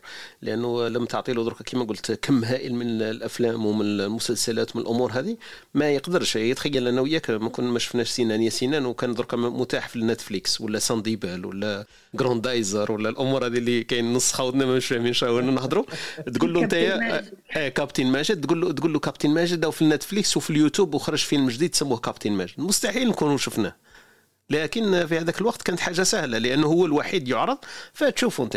كما نقولوا مرغم لكن حاجة مليحة إنك يكون عندك نفس التاريخ درك أننا نتناقشوا فيه وعلى بالنا كلش على واش رانا نهضروا لكن مستحيل نحكيو درك على على قصة ولا على série يكونوا 90% تاع الناس متفقين عليها ويعرفوا على واش نهضروا. donc هذا هذا الإشكال اللي يمكن الاختيار هذا كثرة الاختيار ونعطينا الاختيار في يد الشباب وفي يد الجيل هذا صعب لهم شوية الأمور وساعات حليلهم كما قلت. دونك من هذا الباب صعب الأمر. حكاية اللي استفزتني قبل خويا مروان قال لي الشعب رفضها. بصح شكون هذا الشعب؟ ما قدرناش كاع نروحوا. إيه شكون شكون هو الشعب الشعب الشعب زعما هذوك تاع المناصرين تاع كره القدم اللي هما أصلا داخلين داخلين قبل التجربة بعد التجربة في وسط التجربة. إيه. هذوك هذوك اللي رفضوا. أي والله هذوك داخلين داخلين. هذاك ما يحبش كي يكون يعيط ويسب أخته ويمه تقول له ها راك تسب هاك؟ لا لا أستاذ طارق يدخلوا بالبياري على بالك مرة أنا كنا موالفين نديروا الرياضه الصباحيه تاعنا في 5 جويلية يوم الجمعة. وما كانش على بالنا بلي كاين ماتش. نجو نلقاو البياري على بالك ولا واش كاين؟ قال لك كاين ماتش. صح. non non كاين كاين واحد الاشكال تاع كي نقولوا الطبقة متعصبين متعصبين متعصبين إيه. ياسر الكره لا تبان لي تبان لي مش حكاية تعصب تبان لي حكاية شغل ذهنيات برك حنا والفنا وتعود تاعنا لكن لما تشوفي كيفاه المجتمعات الأخرين تغاضوا إنه إحنا أصلا إنه نطرحوها كتجربة تبان لي صعيبة بزاف déjà. حاولوا يطرحوها كتجربة.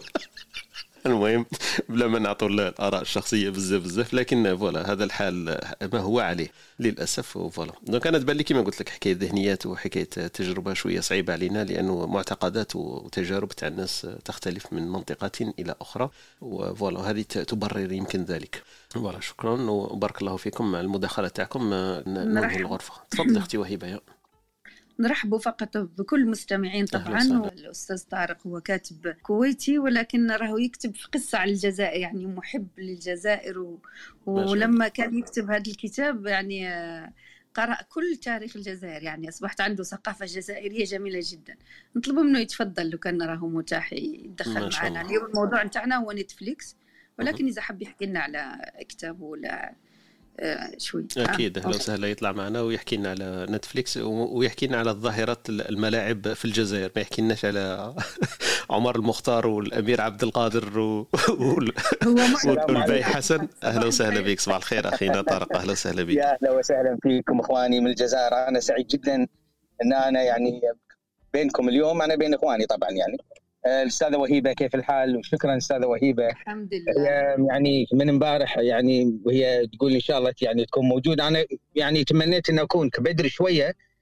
آه، موضوعكم في النتفلكس ممكن بس لأن أنا ما حضرت موضوع الغرفة. من أي ناحية بالنتفلكس بالضبط لو تكرمت؟ في سبب الوجود والمشكلة التي حاولت آه، نتفلكس أن تحلها في المجتمعات وفي الأسر إنه الإنسان أصبح يحتاج هذه الخدمة ويشاهد التلفزيون بدل التلفزيون يشاهد نتفلكس من هذا المنطلق حاولنا ندندن في هذه الصباحية حول نتفليكس. نعم. هي في السابق يعني كما تذكرون يعني كنا إحنا نعتمد على القنوات العادية القنوات المحلية. قليلا فقليلا في فترات التسعينات أصبح الموضوع متشعب أكثر فخرجنا من اللي هي الاريال اللي إحنا نسميه الاريال اللي هو آه، يعني إيش يسمونه في العاميه اللي هو جهاز نعم اللي هو جهاز الإرسال التقليدي. أصبح جهاز الإرسال كنا إحنا نسميه عندنا بالمحلية الحرامي لأنه كان يلتقط آه، الإشارات من من الفلل آه، اللي اللي كان عندها اللي هو الأنتينا اللي ياخذ من يعني من من دول أخرى أبعد. فكنا نسميه الحرامي كان على شكل طبق. شوي شوي حصل اللي هو الدش وقليلا فقليلا أصبحت هناك اشتراكات القنوات المشفرة منها اللي هي كان ال Orbit وكذا وغيرها.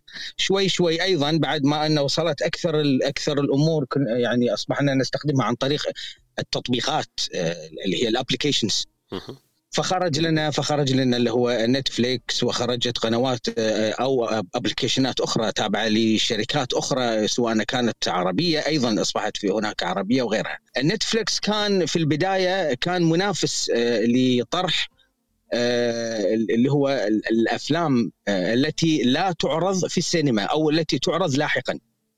فحصر وحكر بعض بعض الأفلام التي تعرض عنده حكرا وحصرا قليلا فقليلا آه، وجدت بأن آه، يعني أكثر الأفلام أو أو أغلب الأفلام الجديدة كتابها غير معروفين حتى لو تلاحظون أن الممثلين أيضا آه، من يعني الممثلين غير غير المشهورين. فبعد بحث طبعا وأنا يعني قدمت لهم يعني عرض للسيناريو لمسلسل أجنبي خيالي تبين لي بأن هم أصبحوا يأخذون أو يشترون السيناريوهات من الناس فأصبحوا آه، أصبح أغلب الكتاب عندهم الآن يعني خصوصا في هذه في هذه الشهور يعني غير معروفين وكذا. الرسالة اللي اللي توصلها للأسف آه، آه، لاحظت إن هناك انحراف في التوجه أصبح التوجه عفوا لدعم المثلية ولدعم الكثير من الأمور الدينية يعني يعني أو اللادينيه أو غيرها وهذا يعني مع مع حفاظا على حرية من يتجه إلى هذا الاتجاه ولكن يعني غير مناسب للأطفال وغير مناسب لكثير من من المجتمعات. فكان من غير الجائز إن أنت تفرض على مجتمعات أفلام من هذا النوع قد لا يعني تتوافق مع افكاري أو أو قد تتوافق مع أفكار الآخرين ولكن الكثير لا تتوافق مع أفكارهم فنتفليكس آه، صحيح إن أصبح تطبيق يغني اليوم عن الكثير من القنوات التلفزيونية حتى قناة OSN إن كنتم تعرفونها قنوات OSN تعرفونها؟ لا. نعم نسمع طبعا نعم أو اس OSN يمتلك عدة باقات. آه هذه الباقات آه يعني انت تختار على حسب الباقة وتدفع لها اشتراك شهري. بعد ظهور آه نتفلكس أصبحت خسائر ال OSN طبعا هي أساسا شركة أمريكية وأصبحت بعدين شرق أوسطية آه مقرها في الإمارات. آه، أصبحت تعاني خسائر فادحة بسبب نتفلكس يعني لأن الاشتراك الشهري يوازي تقريبا بحدود ال 90 دولار. عند ال OSN آه، على قنوات معينة محدودة وباقات معينة ب 90 دولار 100 دولار مبلغ باهظ يعني. مقارنة فيما يعرضه نتفليكس وهو الذي لا يتجاوز 9 9.9 دولار تقريبا. شكرا لك. أختار أختار أنا كنت استفزني مداخلتك. هل أنت عندكم الكابتن ماجد وسنان وجراندايزر؟ أوه أنت رجعتنا الماضي الجميل يعني. الكابتن ماجد الكرة الكرة إلى المرمى خم خمس حلقات. خلاص. شفت كيف كنا نحكي قبيل على حلاوة زمان وحلاوة الذكريات. فلو كان كان نتفليكس ما كناش ما كناش نضحك الضحكة دي. اي والله. صح إي والله. إي والله نعم. لا نتكلم على نقطة مهمة هي منافسة صح. نتفليكس للقنوات المشفرة. ما تطرقناش لهذه النقطة. آه طبعا الناس اتجهت بدل ما تدفع اشتراك في قنوات المشفرة. يعني عندك نتفليكس فيه نفس المحتوى تقريبا أو يوازيه يعني. صح صح نقطة مهمة أثرها أخ طارق آه، حكاية السيناريوهات والكتاب الجدد والأفلام الجديدة والغير معروفة وحتى الممثلين الجدد. تبان لي هي نفس النقطة اللي طرقنا لها في البداية أنه آه، هم عاملين business آه، plan ينطبق على الشركات الناشئة. فهم ياخذوا الممثلين والسيناريوهات والأفلام الغير معروفة لأنه الأثمان تاعها تكون رخيصة بالنسبة للأفلام المعروفة للكتاب المعروفين والممثلين المعروفين. فهذه يمكن هذه تفسر ذلك. بأن السعر لما يكون الكاتب غير معروف الممثلين غير معروفين وفيلم جديد يكونوا مبتدئين تقريبا تكون أسعارهم أقل ومنخفضة على الأسعار الأفلام الأخرى التي تنتجها شركات كبرى وهوليوود وما شابه. دونك من هذا الباب يمكن نقدر نقولوا بلي عرضهم لأمور غير معروفة شيء طبيعي تقريبا في البدايات لأنه إذا حصل هذاك الفيلم على مشاهدات كبرى وإعجاب المشاهدين. يقدرون بعد يستثمروا مبالغ أكبر في إنتاجه. والمثال اللي قالوا لنا أخونا مروان قبيل يمكن أكبر دليل آه، لا كازا دي بابيل في أوله عرض عند إسبانيين لم ينل إعجاب. عرض في نتفليكس نال الإعجاب وكان الجزء الثاني والثالث لأنه نال الإعجاب تاع الناس وصرفت عليه مبالغ أكبر من الجزء الأول. بارك الله فيك خونا طارق وأهلا وسهلا بك بين إخوتك. نفوتوا الكبسوله يمكن اللغوية في هذه الصباحية وننهي اللقاء تاعنا. في كلمات ختامية بعد ذلك. كبسولتنا اللغوية في هذه الصباحية تقول للتذكير لا تقل تصنف هذه الأنواع بحسب مصادر الطاقة. لأن تصنف هذه الأنواع هي according to هي ترجمة من الإنجليزية. الصحيح فيها يجب أن نقول حسب ولا تبعا. ولا طبقا ولا وفقا. كل هذه مرادفات لكلمة تصنف على لأن بمقتضى وبموجب بناء كل هذه مرادفات استنادا على إلى آخره. حسب الشيء قدره وعدده فيقال على الصواب حسب ما ذكر وليكن عملك بحسب ذلك أي على وفاقه وعدده. الكلمة تصنف كلمة خاطئة في اللغة العربية الصحيحة وهي ترجمة لكلمة إنجليزية تقريبا according to لهذا في اللغة العربية يفضل أن نقول قدر ولا حسب ولا عمل ذلك ولا بحسب ذلك. لا نقول تصنف هذا. والله كانت هذه الكبسولة اللغوية في هذه الصباحية. نأتي على نهاية اللقاء الصباحي تاعنا مع إسبريسو صباح. نمر إلى كلمات ختامية يمكن نختم بهذا اللقاء الصباحي تاعنا في هذا المحور اللي اخترناه اليوم للدندنة. نبداو بخونا طارق بما أنه جديد معنا في هذه الصباحيات يعطينا كلمة ختامية في هذه الصباحية. تفضل خويا طارق. أول شيء يعني الله يعطيكم ألف عافية بصراحة. أنا سعيد جدا يعني بتواجد مع إخواني من الجزائر. يعني أنا قرأت عنكم كثيرا واليوم تطبيق عملي الصراحة بوجودي بينكم. يا ريت والله إني أنا أزور بلدكم في يوم من الأيام. واتشرف صراحة بمعرفتكم. الموضوع كان أنا لم الحق عليه منذ الصباح الباكر ولكن آه، اعتقد ان الفكرة وصلت. الله يعطيكم العافيه جميعا. أهلا وسهلا بك اخويا طارق. كانت هذه أول زيارة لك افتراضية في غرفتنا الصباحية الجزائرية وإن شاء الله تتبعها زيارة أنالوجية ولا واقعية و... وتكون على أرض الواقع إن شاء الله. أهلا وسهلا بك في كل وقت وفي كل زمان. نفوتوا لخونا مروان كلمة ختامية في هذه الصباحية اخويا مروان. شكرا أستاذ طارق وحبيت نحييكم يعني صراحة على هذه المواضيع الشيقة اللي نناقشوها كل يوم. والإستفادة راهي بلا حدود معاكم وبارك الله فيكم والسلام عليكم. بارك الله فيك ويعطيك الصحة خويا مروان. لما حكيت على الاستفادة نسيت باللي كانت عندي القائمة تاع المشاهدات اللي كنت أنا شاهدتها في نتفليكس وكانت عجبتني ولاقت الإعجاب تاعي. نسيت نطرح السؤال على خاوتي وشكون الأمور اللي عجبتها. لكن بالاختصار نحكي يمكن على القائمة هذه إذا كان فيها استفادة الناس تعرفها ولا ما تعرفهاش. من الأفلام اللي شفتهم أنا مليح في نتفليكس وعجبوني من الآخر هذا تاعهم Lupin. هذا Lupin فيلم فرنسي ونال اعجاب وحتى في الجوائز حصل على أعلى الجوائز في نتفليكس وفي المسابقات تاعهم. كاين واحد أخير آخر ما شاهدت على نتفليكس واحد العرض اقتراح من عند خويا حميد. قال لي فيلم وأكيد إحنا مختصين شوية في التقنية ويهمنا هذا فهو عجبه أعطاني هذا كذا tip. قال لي شوف هذا الفيلم وما خيبش ظني. série هايلة يسموه The Billion Dollar Code هذا العنوان تاع الفيلم يحكي على اختراع شركة آه، ألمانية للتطبيق اللي العالم كله يعرفه. الآن اللي يسموه Google Earth Google Earth لم تكن شركة ولا اختراع تطبيق. هذا من طرف شركة جوجل. كانت شركة ألمانية سموها TerraVision وهي اللي كانت اخترعت هذا التطبيق وسرقته منه تقريبا. جوجل سرقته من هذه الشركة الألمانية. Google Earth اختراع ألماني وليس ل Google Earth شيء فيه إلا أنه سرقوا الفكرة وال patent. أي واحد يحب يشوف القصة تاع Google Earth يشوف The Billion Dollar Code donc هذا اسم اسم ال série. كاين مسلسلات واحدة أخرى أنا أكيد كنت شفتها منها هذه Shooter فيلم هايل أورتوغرول هذا المسلسل التركي اللي حكتنا عليه أختنا قبيل ثانيك وهبه قالت لنا مسلسلات تركيه أورتوغرول أنا كنت شفته هايل. كاين Social Dilemma يمكن هذا كنا حكينا عليه يمكن في مرة من المرات.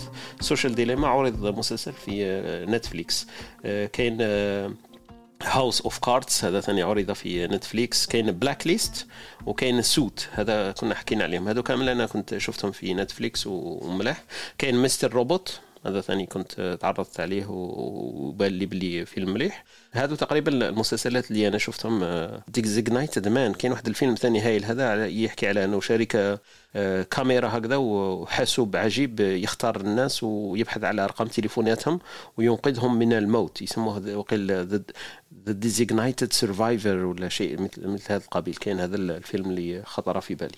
donc هذه تقريبا المسلسلات اللي أنا كنت شفتها وتعرضت عليها وتبان لي بلي مسلسلات مليحة واذا كان الناس يقدروا يطلعوا عليها يكون مليح.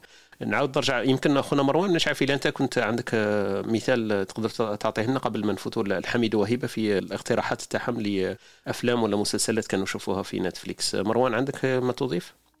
والله الأسماء لا تحضرني حاليا ولكن اذا حبيتون نبحث على الأسماء اللي عندي اللي شفتها ون ونبعثها لك أستاذ طارق في رساله معليش هذا اقتراح مليح. بارك الله فيك. شكرا لك خويا مروان يعطيك الصحة. نفوتوا إلى كلمة ختاميه تاع أخونا عبد الحميد وأختنا وهبة. تفضلوا في كلمة ختامية في هذه الصباحية.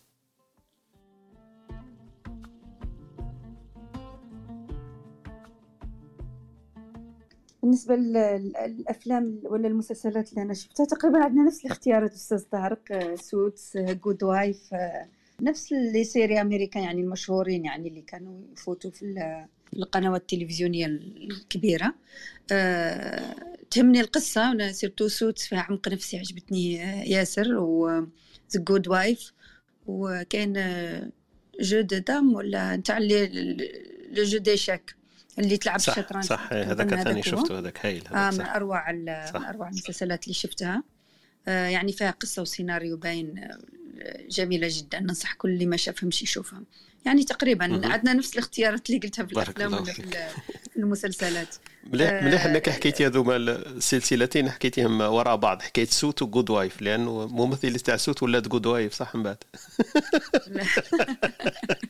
ولات أميرة خاصة. كملوا كملوا المسلسل يعني قصص المحامين يعني إيه. وجميل إنك تعرف كيفاش. لا قصدي هذيك اللي الممثله يمكن تزوجت بملك ولا أمير إنجلترا هذاك أيه، اسمه. برنس. صح صح. البطلة نتاع أيوه. آه بالنسبة يعني طبعا لما تشوف مسلسل ولا فيلم لازم يضيف لك. أنا نحب نعرف يعني المجتمعات و... وأسرارها وتقاليد مش تقاليد يعني كيفاش كيفاش عامل هذاك المجتمع. ولا أي مهنة مثلا تتعلم آه، مهنة جديدة الفيلم تاع جورج كلوني إن شاء الله برك ما يروحليش الاسم On the Air ولا حاجة هكا نتاع اللي الفيلم اللي كان يطرد فيه الموظفين في الأزمة الاقتصادية نتاع 2008 آه، يعني علمنا مهنة جديدة أنه كاينة مهنة جديدة خلقوها الأمريكيين في هذاك الوقت. ومش بالنسبة لنا ممكن هي جديدة ولكن ممكن هم عندهم كانت موجودة آه، يعني في أي شيء تفرجوا لازم يضيف لك حاجة أكيد سواء ثقافة عامة أو يعطيك معلومة على الأقل. آه، هذا ما كان وشكرا لك مع الموضوع كان جميل جدا. أنا مانيش خايفة من الموضوعات التقنية لأني هنا لاتعلم أكيد. إذا ما كانش عندي شيء نضيفه آه، نتعلم منكم طبعا أنتم أصحاب المختصين في التقنيات وفي ال في ال IT بارك الله فيك ويعطيك الصحة. وبعد بعد بضع حلقات ما تزيدش تقول لي إن أنتم مختصين راح تولي مختصة بالعدوى. تولي تع- تعدينا. والمعلومات تقريبا رانا نحطوها كاملة فما خلاص ما عندنا يصبح عندك وهذه هي بالتبادل والتحدث مع بعض نتبادل الأفكار وال- والمعلومات. بارك الله فيك أختي وهبة وشكرا على ال- الإضفاء والإضافة التي تضفينها في كل صباح. على لقاءاتنا الصباحية. نفوت الكلمة الختامية تاع خونا حميد ختامها مسك في هذه الصباحية. حميد أعطينا العصارة وأعطينا ما لم نقل بعد. تفضل. par rapport les séries اللي شفتهم انايا عجبوني بزاف. bon أنا Netflix نشوف واحد les séries آه، كاين كاين plusieurs types de séries كاين اللي شغل نفوت بها الوقت. خاطرات نشوف par exemple ثلاثة séries en même temps تما نشوف آه، شوية شوية شوية هكذا في السهره mais اللي دائما نركز على tout ce qui philosophique bien sûr ومن بعدك آه، نروح ل tout ce qui sociologique ومن بعدك psychologique donc généralement ولا آه، ولا high-tech par rapport اللي عجبتني كاع اللي راني مكلاسي هذوك top آه، top كاع ان ونستنى في saison 2 آه، بدون منازع من كاع les séries اللي شفتهم في حياتي نغامر بها نقولها هي Messiah آه، يعرضوا فيها قضية أنه لو كان يجي آه، رسول درك ولا نبي كيفاش راح تصرى donc هذه آه، شابه آه بزاف. واسمه كيف يسموه؟ ال Messiah قصدك المسيح. مسيح إيه هذا هو. آه OK. ال Messiah صح. كي- كيف آه. كاتبينها؟ هما M S S I لا، كاتبينها Messiah هكا. آه، Messiah. M E deux S deux S I A H آه OK مسيح. oui. OK. هذه هذه. هذه شباب بزاف عجبتني. c'est-à-dire كاع سيناريو l'aspect philosophique اللي كاين le respect تاع les religions la connaissance تاع les religions شغل ما آه، خدموا شوية en profondeur ما ما دارولناش هذاك الخرطي تاع تاع مالف خدموا مليح وشابة بزاف وشغل تطرح واحد الأسئلة شابين بزاف أنا عجبتني بزاف en tout cas ماركاتني سوا هذه مسياح ومن بعدك عندك في لي تو سكي ايماجيناسيون تاع لي نوفيل تكنولوجي والاثر تاعها سورتو عندك بلاك ميرور بامتياز كلارينات دونك بلاك ميرور يحكموا دائما التكنولوجي ويوري لك كون تروح جوسكو بو وين وين قادره توصل هذيك لا تكنولوجي وش هو الاثر تاعها في المجتمع تاعنا وش هما لي ريطومبي فيلوزوفيك والاخلاقيه واليتيك على اي تكنولوجيا هكا دونك شابه بزاف أنا انتو ننصح بها كاين واحد لا سيري ثانية تطرح معضله فلسفيه واخلاقيه هي واسمها The One startup اخترعت بلا ADN يقدروا يعرفوا exactement شكون شريك الحياة هو ما يغلطش donc آه، تصرى مشكلة كبيرة. آه، donc آه، هذه شغل لو كان لو كان يتوصل لها العلم مشكلة كبيرة. يسمى هذه تريتوها مليح ثاني عجبتني في في, ال في ال traitement تاعها واللي دايرين ال buzz بزاف bien sûr هذه Casa de Papel اللي بغى يتمتع برك. بصح حاطين قضية الدراهم وكل شيء ويطرحوا أسئلة أنه مع التالي Casa de Papel surtout les saisons الأولى. الحاجة الشابة كاع psychologiquement أنه أنت تولي ما تعرفش مع من راك. parce que راك مع الشرير ولا مع ما يتخلطوا لك. ما تعرفش شكون هو الشرير شكون يمشي المهم كل شيء يتخلط. وهذه مليحة بزاف. parce que علاش؟ دائما حنايا عندنا هذيك الأحكام المسبقة وكيجي واحد آه، سيناريست واعر كيما هكذا ولا شغل اللي يعاود يبدل لك les repères وين حنا نعاودوا نطرحوا على روحنا الأسئلة وتشوف بلي الأشياء معقدة مش هكا سهلة باش تجوجي عليها. donc ما نولوش عندنا les jugements هذوك بالخف. متسرعين فيهم. donc مليح في هذا في هذا ال sens. يبوسكولي كاع هذاك ال monde psychologique تاعنا اللي يدور في رسالة تاع les préjugements donc par rapport قلنا آه بسيكولوجيك قلنا عليها شغل. أنا بالنسبة لي كازا دي بابل ولا سوسيولوجيك سورتو تالية هذه سكويد جيم اللي أثارت ضجة كبيرة ولا مام لي زادوليسون مثلا. لي زادوليسون ولاو يطلبوا من ابائهم ان يشوفوها باسكو بزاف كاين ناس شافوها وهي فيولونت بزاف بصح في لا فيولونس هذيك كوريا فيوكولات الميساج باسكو صرات مره مشكله على بال كوريا هذيك اللي ماشي مليحه زعما اللي إحنا نحسبوها ماشي مليحه كاين واحد الناس هربوا منها وراحوا لكوريا اللي متقدمه ومن بعد واحد الوقت هكا عاودوا ولاو وكيعاودوا ولاو فاقوا باللي باللي المشكلة كانت كانت ال stress اللي كاين في كوريا اللي اللي متقدمة. فهذيك كوريا اللي متقدمة شغل فيها واحد ال stress الناس تاعها برك حاسين به.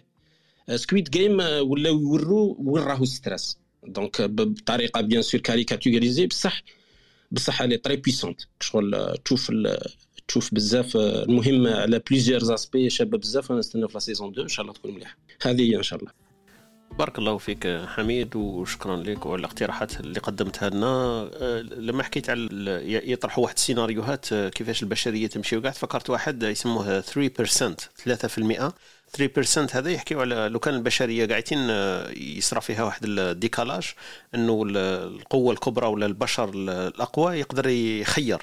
اللي ما عندوش آه، فيه فايدة يليمينيه يقصى من الوجود ويروح على واحد الكوكب يخيروا منه 3% برك من الناس اللي تبقى حية اللي الإنسانية ما تصرفش عليها تحتاجها وتبقيها على الحياة. فسيناريو شوية شومبولي هكذا يخليك تفكر صح. لو كان نلحقوا لهذيك الدرجة إنه الإنسان 3% برك من الإنسان يستاهلوا العيش على هذه الأرض ولا على كوكب آخر. est-ce que أنا نكون من هذيك 3% ولا ولا يليمينيوني donc 3% هذا فيلم هايل وفيلوزوفيا فلسفيا عميق جدا. آه، أنا كنت شفت البدايات تاعو ما كملتوش للأسف لكن voilà هذا من الأفكار والأفلام اللي آه، تثري التفكير تاع الإنسان. بارك الله فيكم في هذه الصباحية. شكرا على الناس اللي استمعت معنا وإن شاء الله تكون استمتعت. إلى الملتقى والسلام عليكم.